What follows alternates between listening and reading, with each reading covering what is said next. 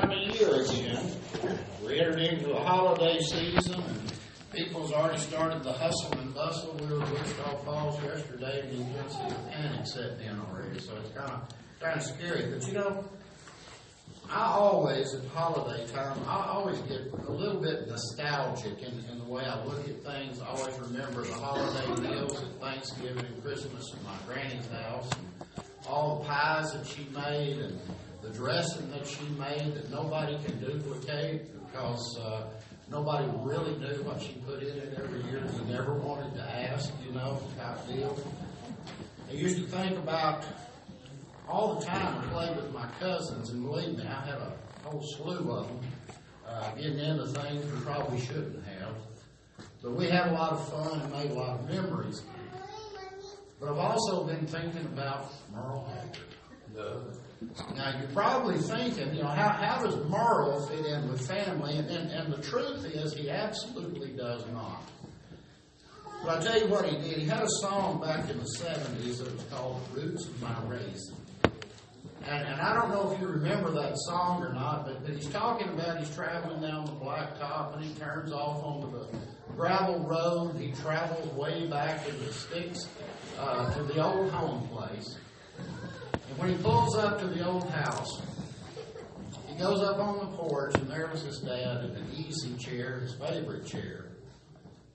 And he's holding a picture of his recently departed mother. And Merle goes on and he talks about the nature of his mother, the Christian woman that she was. He, he, he talks about his father, who was known as a fair but firm man. He was a man that was filled with honesty and integrity, and when he needed something, all of his deals were, were done on handshake. Because when you get to the chorus of that song, that it really kind of fits in this equation this morning. It said, The roots of my raising run deep. I come back for the strength that I need, and hope comes no matter how far down I sink. The roots of my raising run deep. Know, regardless of who you are, where you are today, you've got some roots somewhere. You started somewhere, and it's from those roots that you've been fed over the years, and, and you've arrived at this place that you are right now. And you know what? When life starts to press down on us, guess where we return to? And that's our roots.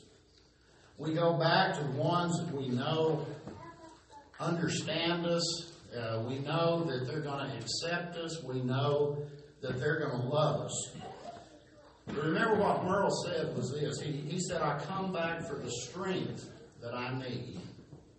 And I come back for a hope that comes no matter how far I sink. And we can apply this in, in a lot of different situations. It definitely applies to our families of this earth. You know, Robert Frost once wrote, he said, Home is the place where you have to go, that when you have to go there, they have to take you in. And, and there's a certain truth to that. And, we're not talking about the house, we're talking about the family and the friends and everyone that, that impacted us as we were growing up. But this is what we know. We're going to be accepted. And we know that they're going to look beyond the current situation, and, and, and, we know that they're going to help us put new life and energy into who we were while we overcome who we've become. Now you got to understand that our roots is born the person that we do become. And growing up, we, we learn obedience, we learn a work ethic, we learn how to love, we, we, we learn whom to love. Prayerfully, we develop a connection with God at a very early age.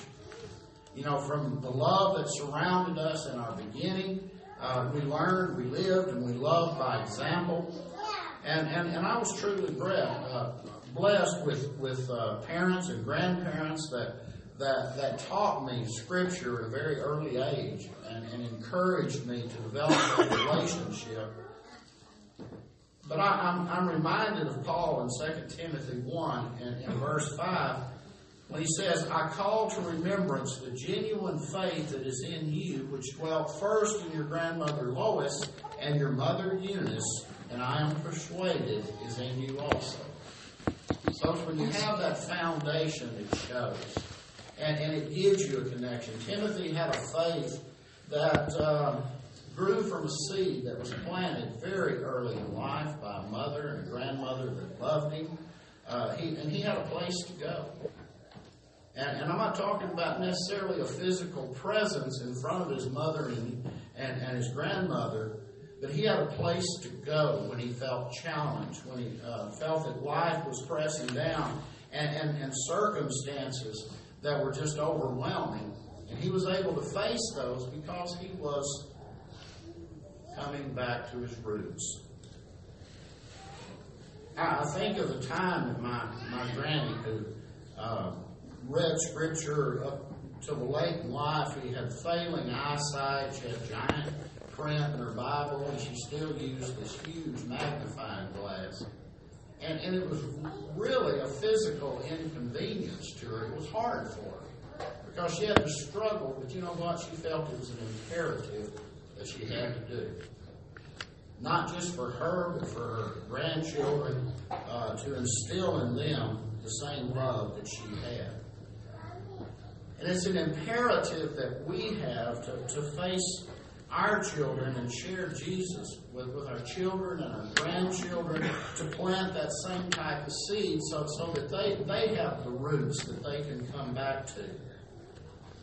It's necessary that we take the responsibility of planting that seed. And not just plant it, but to nurture it and, and, and to help it grow and develop uh, into what it should be so that it becomes a mature faith and, and, and, a faith that just shines out later in life. And you can't start too early on that. And, and, and even in the story of Jesus, if, if, you go back to Luke 2, and you're familiar with the story, um, he and his family were about to return home from Jerusalem.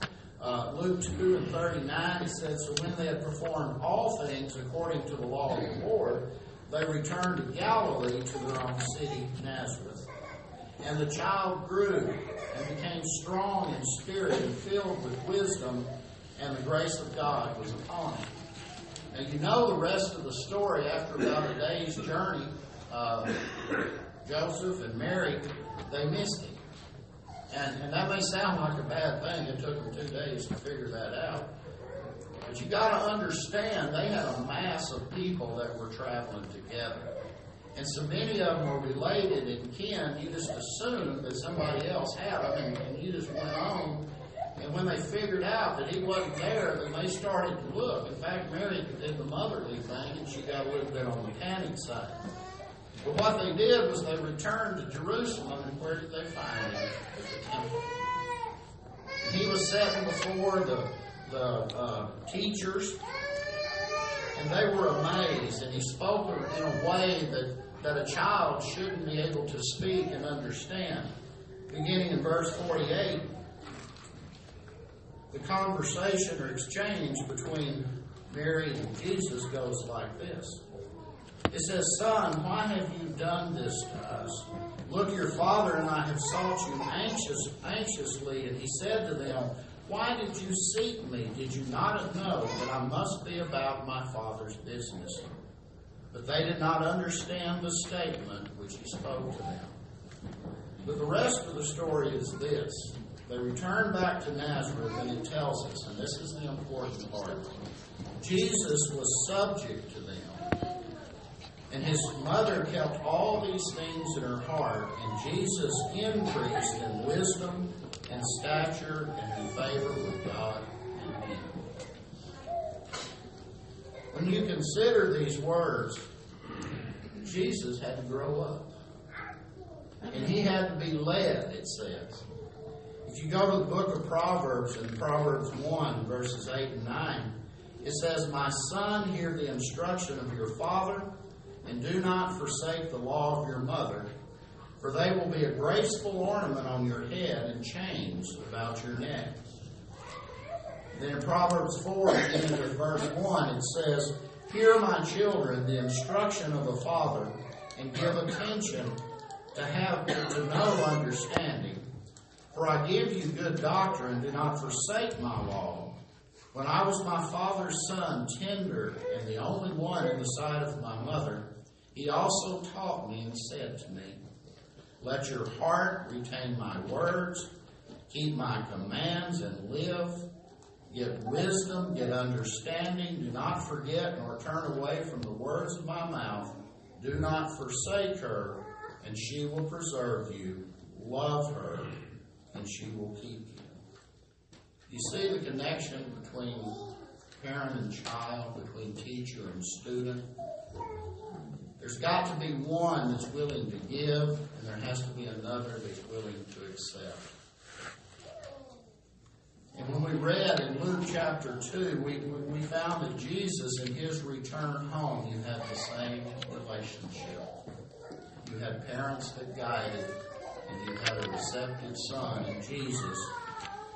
And we know the results of that. He grew, it said, in stature and wisdom and in the favor of God and men. It's from that relationship that Jesus and his parents had and it's that relationship that the proverb writer is describing that was formed in childhood, that later in life strength is found and hope is lived. Now, in my growing up years, I, I worked in, in peach and pecan orchards. And one, one of the things we did was grafting pine trees, and, and we didn't do the grafting on the peaches, but they were all grafted uh, plants. And just to kind of give a, a, Reader's Digest version of this, when you graft, what you're doing is you're taking a stick from one tree and placing it on the, the, the primary trunk. But there's a layer, and everybody in here's peeled that bark back, and you find that slick stuff underneath the bark. Well, folks, that's the living layer of that tree. And what you're doing when you're grafting is you're taking the cambial layer from this tree, putting in contact with the cambial layer in this tree. And they form a union. Now, the reason you do that is because you're using a native stock that is adapted to disease, to drought, to all kinds of adverse conditions, and taking an improved variety on the top. That's the difference between the native pecans the size of your thumb and the Comanches and the Choctaws and all those other Indian tribes that they grow on trees. So we get these nice big nuts that have so much more meat to them. And, and, and the object is, you use the natives, you get the small pecans, but they're tasty, but small, and a lot of hard work if you've ever cracked them. Or you get the big high quality nut from it. Well, turn to Romans 11. And I think you see there, there's a parallel here that, that is so important to us Christians. In Romans 11, beginning in verse 16, it says this.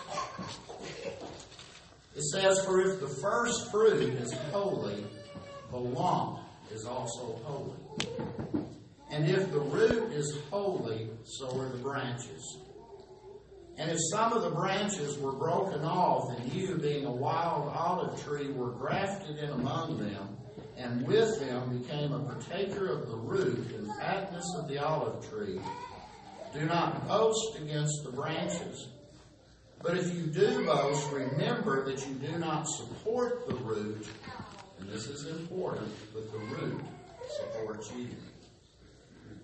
As Christians, we're grafted into the body. And, and, as Christians, we accept that Christ is the root that supports us, that gives us strength, and we're a branch that grows off of that. But there's an expectation that comes as that branch develops that we produce fruit. And if you continue in the reading, if you listen to what he was saying, he said, Look, some of these branches are not going to take. And some of these branches are going to be barren and they're not going to produce the fruit that they desire. And what happens to them? They're pruned away. They're pruned away, never to come back. But those that are fruitful, those that produce quality fruit are blessed, and they're able to to to um, produce more fruit. And that's our job. That's our job. In Matthew 28 and verse 18, it says, All authority has been given to me in heaven and on earth. Go therefore and make disciples of all the nations, baptizing them in the name of the Father and of the Son and of the Holy Spirit, teaching them to observe all things that I've commanded you. I am with you always, even to the end of the age. You know, we've all been taught growing up. We've all learned some things, and we've all applied those things in our life. We've all become obedient to our parents and to Christ. And you know, as we mature, we reach out to others and we share that message with them. Yes, those lessons learned from parents, but also the lessons that we learn about our relationship with God and, and with Christ. And we have to, to, to share them, to graft them into the family. But it's not finished there. You have to nurture them. And you've got to grow the new and developing Christian to be with them, to give them a place that they can feel rooted in, in their Christianity. We have to be the one that becomes the root and the raising of these young Christians. But this, this is the danger. This is the danger. Sometimes we, we begin to see others as being ours. And, and we begin to take it that, that in anything that, that goes awry in that process of their development is about us. It's not. John 15, we're, we're told that Jesus is the true vine, but the Father is the vine dresser. It's not us that does it, it's God that grants them what they have. It's God that grants them their holiness, God that grants them their righteousness. And it's not about us. But we have to continue to be there. Let's kind of break this down. It is God that established the plan. It was Jesus, by his death and his resurrection, that brought us the salvation and the hope that we have. It, it, it, was about Jesus that he handed over in that so-called Great Commission in Matthew 28. He says, look, you've got to go out and you've got to teach. You've got to baptize those who believe and continue to teach them to obey all things that he commands. But what's important to us is that as Christians, we all are, all are part of the same vine that we receive our support and our strength from Christ, but we also support and offer strength to others. When one strays, there's an erring brother, it's our responsibility to reach out to them, to bring them back into the fold, to nurture them back to health, so to speak, in their spiritual life.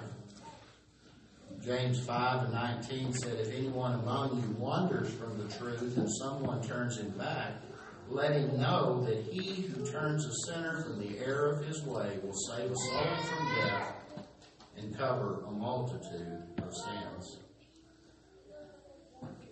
The roots of my raising do run deep.